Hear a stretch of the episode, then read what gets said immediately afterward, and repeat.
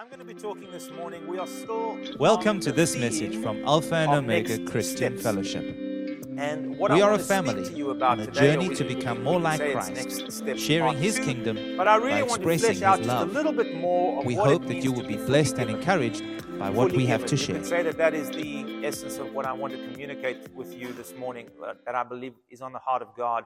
There's a couple of key principles, just a very simple principle that I really want to convey today that is on my heart, and that if we really take this principle to heart, I believe it can produce steady, consistent growth and change in our hearts and lives. We've been talking about a wholehearted pursuit of God's heart, what consecration, seeking after the wisdom and the knowledge and the understanding of who Jesus is. And we've said that wisdom, truly, in its essence, in its very simplest form, is simply the pursuit to, to, to live life God's way. That is wisdom. Because way, God's ways are righteous, they are just, they are good, and they produce blessed and wonderful fruit. We all understand that the primary goal of the Christian life is to become more like Jesus. Because it is His life that produces good fruit, not our own. Our own goodness, our own, the best that we have to give is never going to compare with or be good enough. But God, in His mercy, has deposited the very life and nature of Christ in us, so that from that life we can live. Here's what I found. That's wonderful. Keep quiet now, Siri. Goodness gracious. So, the primary purpose of the Christian life is to become more and more like Jesus. But the realization we're all faced with is that this is a process. It is a process, it is a lifelong process. And there are seasons and times in our lives where we are more aware that we are in the process and therefore given to the process. And so we understand and we see the fruit and, and, and, and what it is that God is trying to work on in our lives. But there are other seasons and times in our lives where we are distracted. We're so caught up in other things that we forget about this process. We lose sight of this process. We become, in a sense, spiritually bogged down, almost as if our feet are in very deep mud. I don't know about you. Have you ever been somewhere and had your tackies or your Wellingtons caught in the mud and you try and pull them out and you end up losing your shoe in the mud and then you, you, you lost your balance and now you've got a wet and dirty sock? Sometimes, spiritually, things feel that way. You're not in a bad place. You're not where you used to be. You've just been stuck where you are for so long that getting out of that rut is really difficult. Another way of thinking about it is that if you ha- travel down a, a, a, a, a road where there's mud and you continue on the same journey over and over and over again, eventually what happens is you develop ruts in the road. And when your wheels are in those grooves, you don't even need to steer anymore. You don't have to think. Your car will naturally follow the path of those grooves. And this is so often what happens in our lives. We don't even think anymore. We're not conscious. We're not being deliberate about things. We're literally following the same ways of thinking, the same patterns of doing things. We relate to people in the same way, and it, our life just continues to follow the same course. The trick is that if we want to change course, if we realize that there are things in us that we could be doing better or differently, it takes a lot more energy to get out of those ruts. If you're on a flat road and you want to turn your wheel, it's quite easy, especially with power steering. Well, when you're in the grooves, that takes a bit more effort and it takes a bit more oomph from your engine as well. But thank God, Jesus has given us the Holy Spirit. He gives us power steering. He gives us oomph. He gives us four by four. He gives us everything we need to in order to get. In fact, he's just so awesome. He could sometimes just lift you right out of those ruts and put you on a brand new road. But these are the places we often find ourselves in simply because we're just busy, busy with life. And it's from those perspectives we often look ahead and we plan our year and we plan what we're going to do. So, if, as I've said to you and as we've been talking about for a while, our aim and our goal and our purpose as believers is to become more like Jesus. And we're asking ourselves, what is the next step for me in that journey? Where am I? Where am I stuck, perhaps? What have I just been doing without even thinking? And is there more? Is God desiring more for me? Is God desiring more from me? Where am I in this process of my spiritual development? And what is the next step for me? So that when I recognize what that next step may be, I can give myself to it. Now, that doesn't mean I have all the answers. That doesn't necessarily mean I even know what the destination is. What it does mean is that I recognize that God is speaking to me about something and I choose to step into that. Step into his presence. Step into listening to what it is that me, he may have to say to me today. Last week we read Hebrews chapter 10, verse 7, sorry, a couple of weeks ago, where it's spoken of Jesus, where he said, Behold, I have come to do your will, O God, as it is written of me in the scroll of the book. And the question I'm asking you do you know what is written of you and your life in God's book with your name on the cover and your picture? What is written inside that book? What chapter are you on? And what is the next chapter? You see, what's written about your book contains two vital pieces of information. Number one, it contains your identity. If you look in Scripture where God begins to speak to people, the first thing He affirms is their identity. Jeremiah, I have called you to be a prophet. I knew you before you were even formed. When He says to Jesus, His very own Son, at, at His baptism, He says, This is my Son, whom I love in whom I am well pleased. The first thing he affirms is identity. And the next thing he does is he affirms purpose. Purpose. And from there, he led Jesus away. From there, Isaiah stepped into his destiny. And I want to say to you that as you are looking at your life and you are considering these questions, what is my next chapter? What is this next thing that I have to be giving myself to? So often we think, uh, what is the thing I have to be doing as if there's a list of tasks that need to be done? Maybe that's the case. Who knows? But I want you to understand that these two things remain equally important now. Everything needs to begin with identity. As we talk about the next chapter, what is the next step for me? The next step for you is never going to be a departure from your identity. It's going to be a step deeper into your identity as a saved, redeemed child of God. And with that, with the realization, a deeper understanding of that identity, you will discover greater purpose. I remember many, many years ago, I was reading Romans chapter 8 towards the end where it speaks about the love of God and who can separate us from the love of God. And in a moment, God blessed my heart with such a revelation and an awareness of His love that I was a son of God, that I was loved no matter what my shame was lifted off me because in those that moment in my life I was so aware of my fallen fallenness, my sinfulness, my lack of of of, of worthiness. And I remember just that revelation of identity unlocked for me not only an intimacy with God that took me to another level, but purpose came with that. Purpose, the realization that I was created, and your primary purpose is to love God and enjoy Him forever. That's what you and I were created for. But our purpose can't be separated from our identity. So, what I'm saying to you is that in the season, as we ask ourselves these questions, there are two things we need to focus on. Why? Because your purpose, your identity reveals your purpose. When you know who you are, you begin to see why you were created. And then the outworking of your purpose manifests your identity to the rest of the world. You see, there are two parallel truths, and these are the principles that I want to convey to you this morning. And I want, I pray that as they, as, as they settle down in your heart today, that as you think through them, they will have an impact on your week and on your quiet times, and as you think these things through in the weeks to come. Number one is this. Here is the first truth, and I want you to write this down or take note of this because there is, it, it is worth meditating on. What you do is a reflection of who you are. What you do is a reflection of who you are. Folks, unfortunately, our intentions are a very poor barometer of our character. Our actions reveal who we truly are.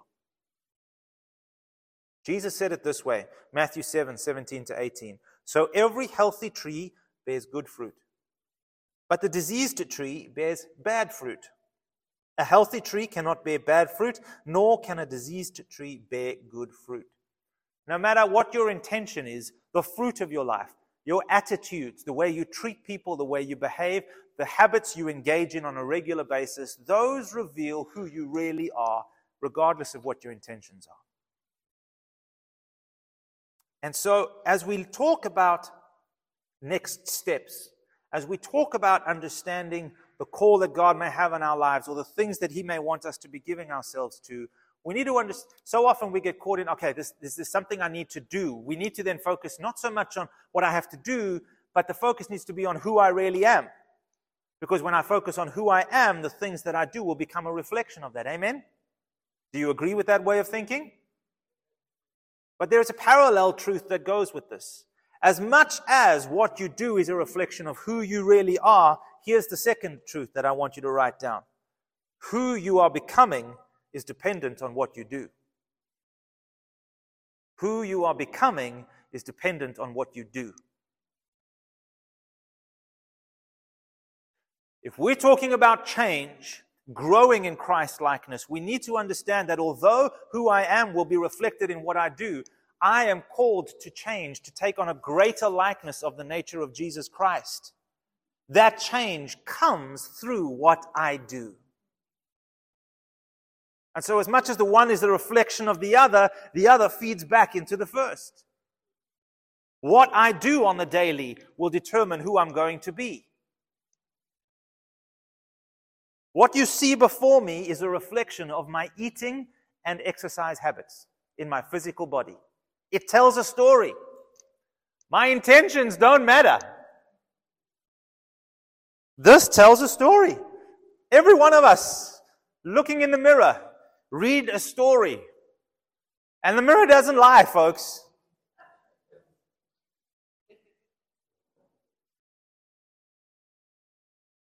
So if I want to change the story, I'm going to have to change something that I do on a regular basis. Amen? Very simple principle, but the spiritual principle is true too.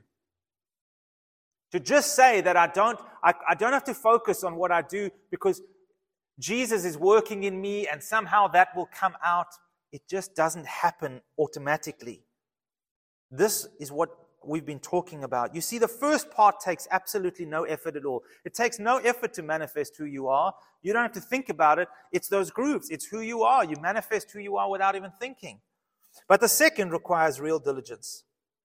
You see, the problem and the struggle for most believers with this is that they haven't truly realized who they really are. There are gaps in their understanding of, the, of, of the recreated person that God has made them to be. And the issues of their life, therefore, spring forth from an unhealthy heart.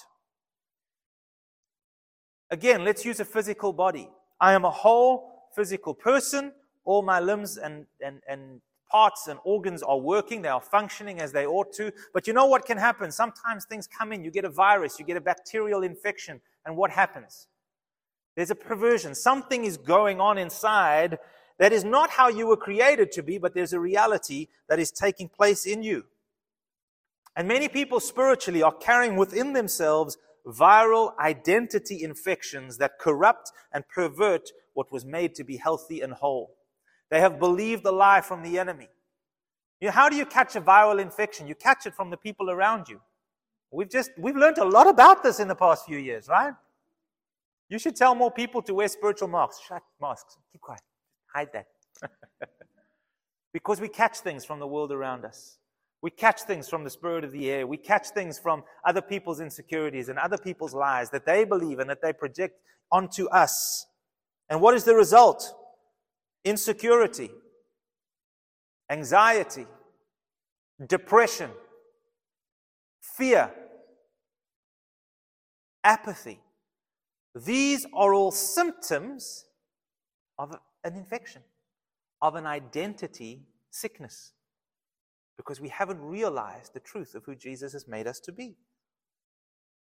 You see, there are aspects in our thinking and in our perspective that undermine and contradict what the Word of God says about our lives.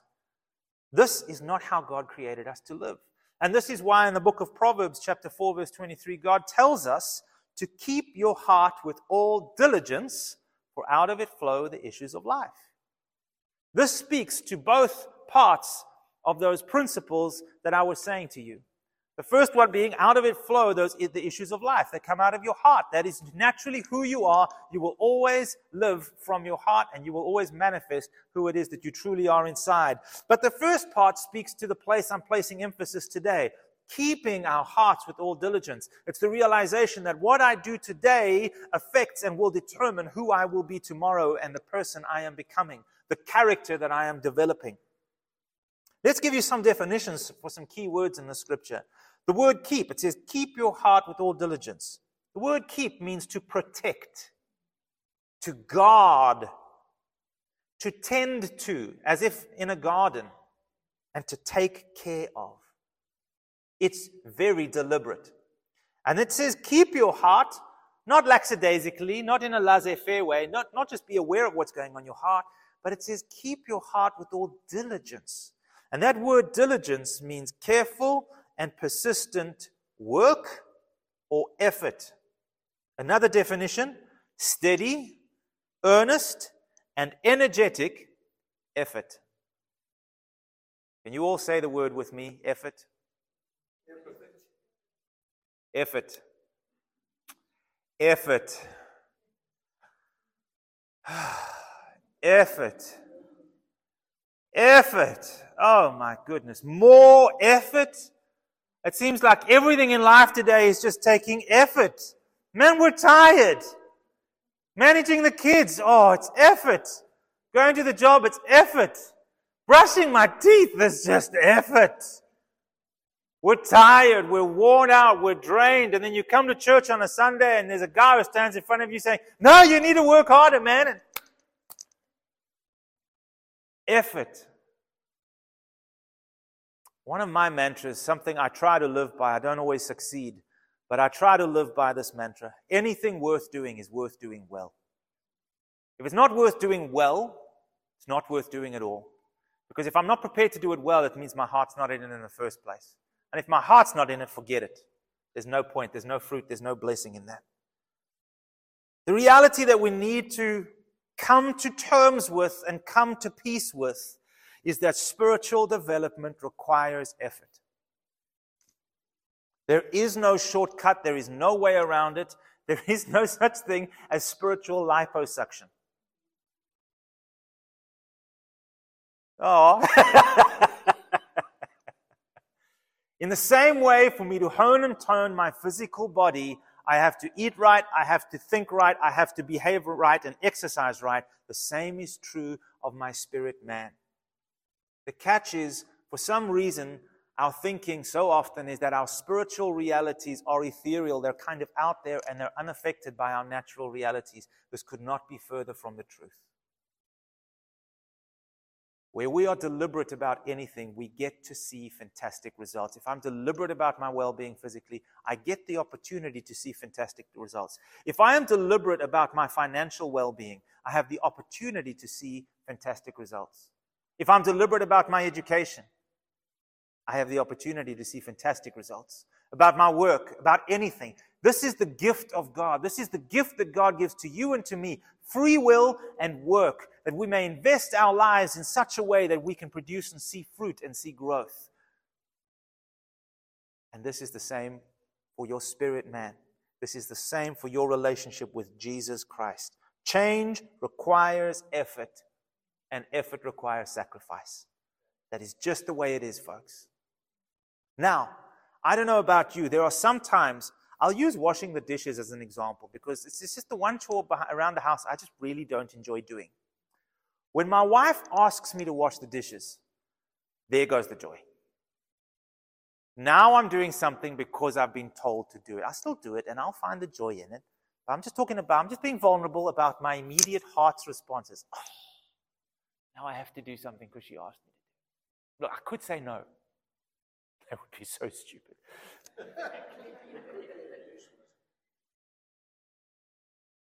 This flip side of that is my wife's gone to work, there's stuff in the sink, I'm at home, I wash the dishes without being told. She comes home, I've got a happy wife. It doesn't take much to please my wife. I am very blessed. I just clean sink, she's happy. Clean home, she's happy.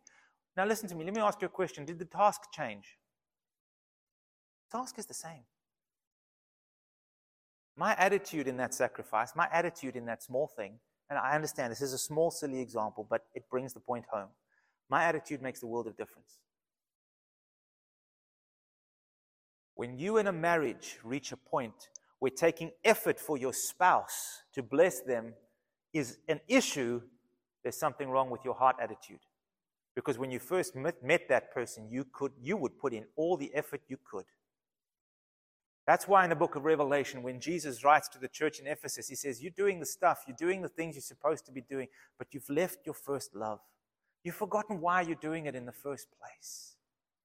You see, as Christians, we often moan, I don't have time to have a quiet time. And oh, I've got to do my Bible reading today. And oh, I need to do a devotion. You don't have to do anything, folks. You don't have to do anything. Nothing. But you're not going to grow. What we put in is a reflection of the affection we have for Jesus. What we do reveals our heart attitude.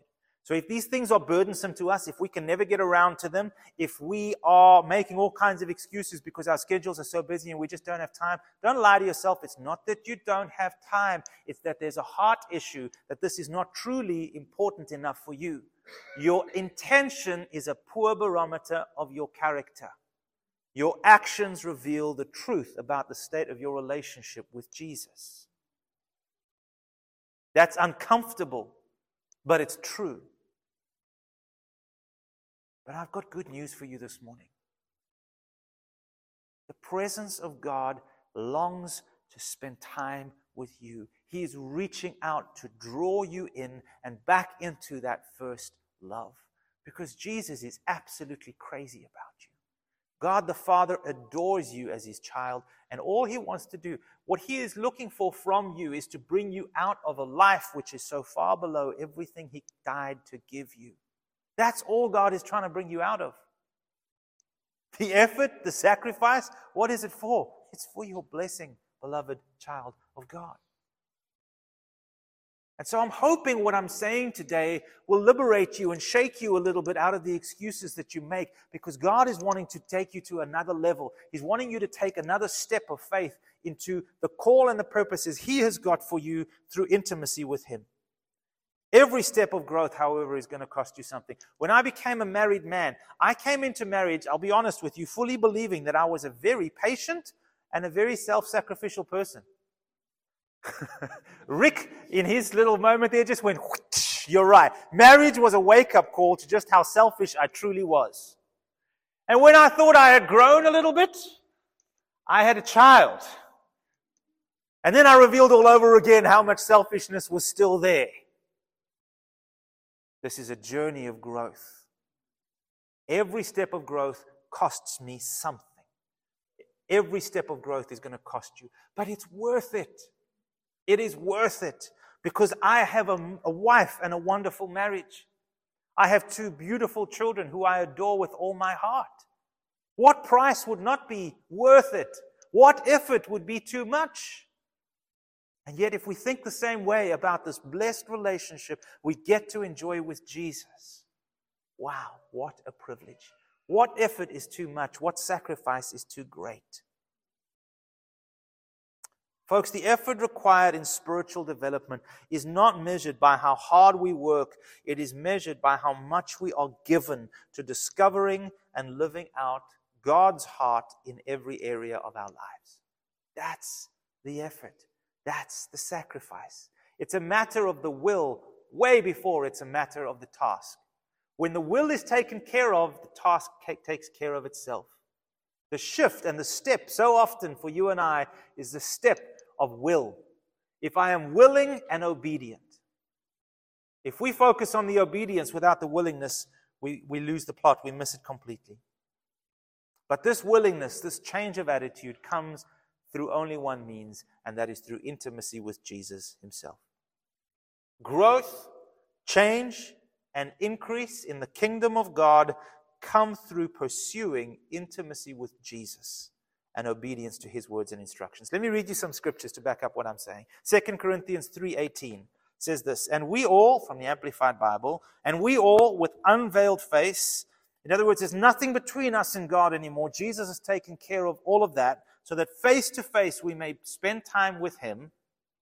Continually seeing as in a mirror the glory of the Lord are progressively being transformed into his image. That word progressively denotes again a process, little by little, step by step, from one degree of glory to even more glory, which comes from the Lord who is the Spirit. John chapter 15 is one of my favorite portions of Scripture, the first few verses. It speaks of the parable of the vine, and Jesus is, is teaching this principle to his disciples. I'll read it for you. He says this I am the true vine, my Father is the vine dresser. Every branch in me that does not bear fruit, he takes away, and every branch that does bear fruit, he prunes, that it may bear more fruit. Let's just pause. Every branch in me that does not bear fruit, he takes away. Jesus is not looking for intention because intention means very little. Where's the fruit? The fruit is the truth. And if we are willing to allow ourselves to look at the truth and the truth look us deep in the heart, that truth will set us free from the lies of our complacency. That truth will point us to the next step we need to take. It is a marker. My actions are telling me a story and they are pointing me in a direction if I will, am willing to see it for what it is. Chapter 3 Already you are clean because, the, because of the word that I have spoken to you. Here he's speaking about identity. It's settled. Abide in me, he says, and I in you. As the branch can't bear fruit of itself. This is the beautiful thing. Jesus, this, this is the amazing thing. Jesus calls us to bear fruit that we are incapable of bearing without him. You may say that is unfair. Well, if it was that way, it would be all about performance. And Jesus is saying it's not about that. I will cause fruit to come out of your life, but it's going to come through intimacy with me. A branch cannot bear fruit by itself unless it abides in the vine. Neither can you unless you abide in me. I am the vine, you are the branches. Whoever abides in me and I in him, he it is that bears much fruit. For apart from me, you can do nothing. If anyone does not abide in me, he is thrown away like a branch and withers, and the branches are gathered and thrown into the fire and burned. If you abide in me, and my words abide in you, you will ask what you wish, and it will be done for you by my Father. And by this my Father is glorified that you bear much fruit, and so prove to be my disciples. The fruit of your life and the fruit of my life reveals who and what we truly are. In other words, what we are truly given to.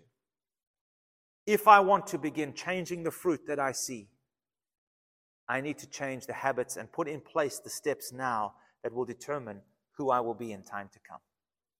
Because today I am an expression and a revelation and a manifestation of everything that is in my heart. If I want to change who I am, if I want to change what I'm doing, and I want to change my experience, I get to make small decisions every day now, and that will bring about the change down the line. That will change who I become, who I grow into, the man that I, I want to be. I watched a movie the other day that, that had me thinking. Um, and it was, it was um, a bunch of guys that went out married and they, were, they went out on an adventure. And at one point, there was a lady who was interested in one of the guys. And uh, he said, No, no, no, he's not interested. And his friend was like, But your wife will never know. Your wife will never know. He said, No, but I will know. I don't. He says, Are you telling me that if a, a, a, Martian came down and nobody would ever know, you wouldn't? He said, No. He says, What's wrong with you? He said, I wouldn't because I wouldn't like myself if I did that. In other words, there was something that he would see in himself that would be incongruent with the man or woman, well, in his case, the man that he saw himself to be, incongruent with his identity.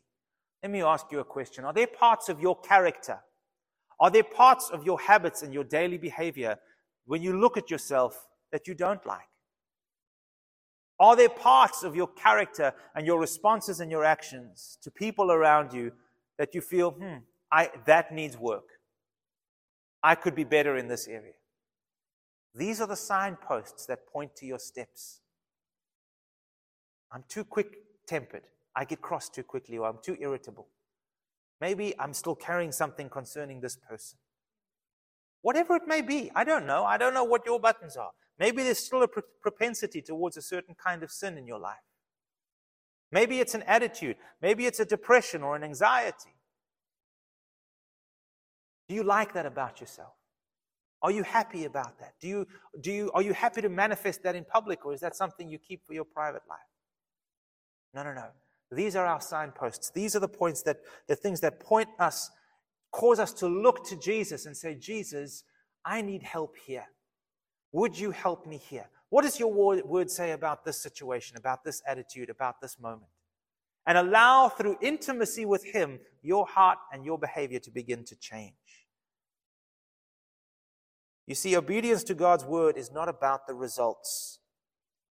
It's not about the action per se. It is about the personal transformation into the likeness of Christ. That's what it's about. That's the ultimate purpose. That likeness of Jesus Christ in your life and in my life, hear what I'm saying now, is what attracts appropriate and associated results. Demons recognize and flee from the likeness of Jesus.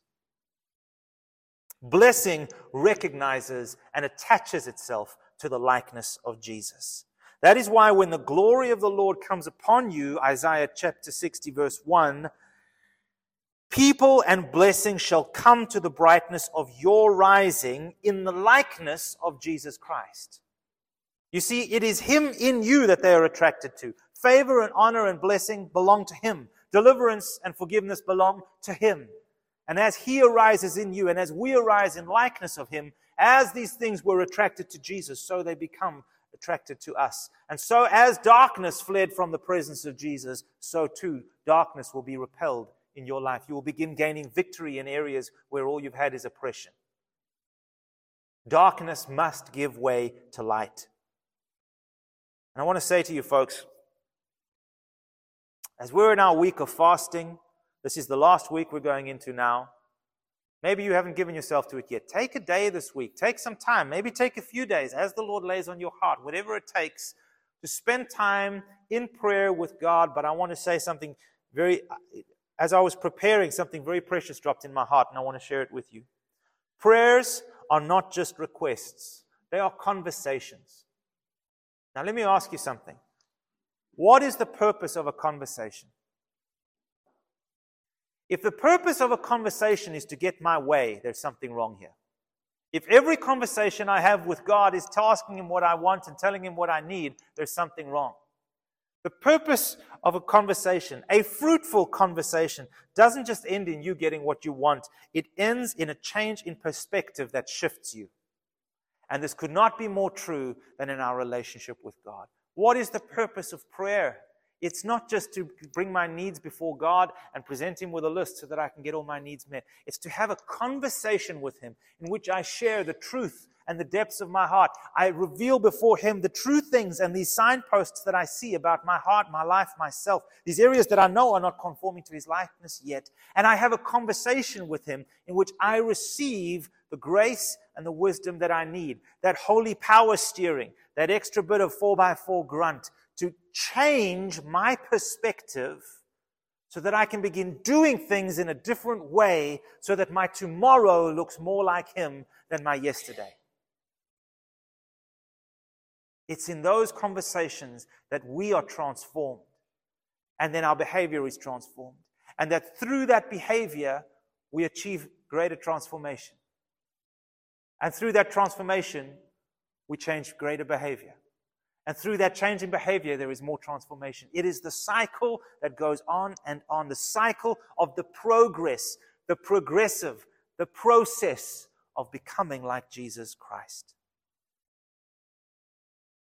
Hebrews chapter 13, verse 20 to 21 says this Now make the God of peace, who brought you, who brought up our Lord Jesus from the dead, that great shepherd of the sheep, through the blood of the everlasting covenant, make you complete.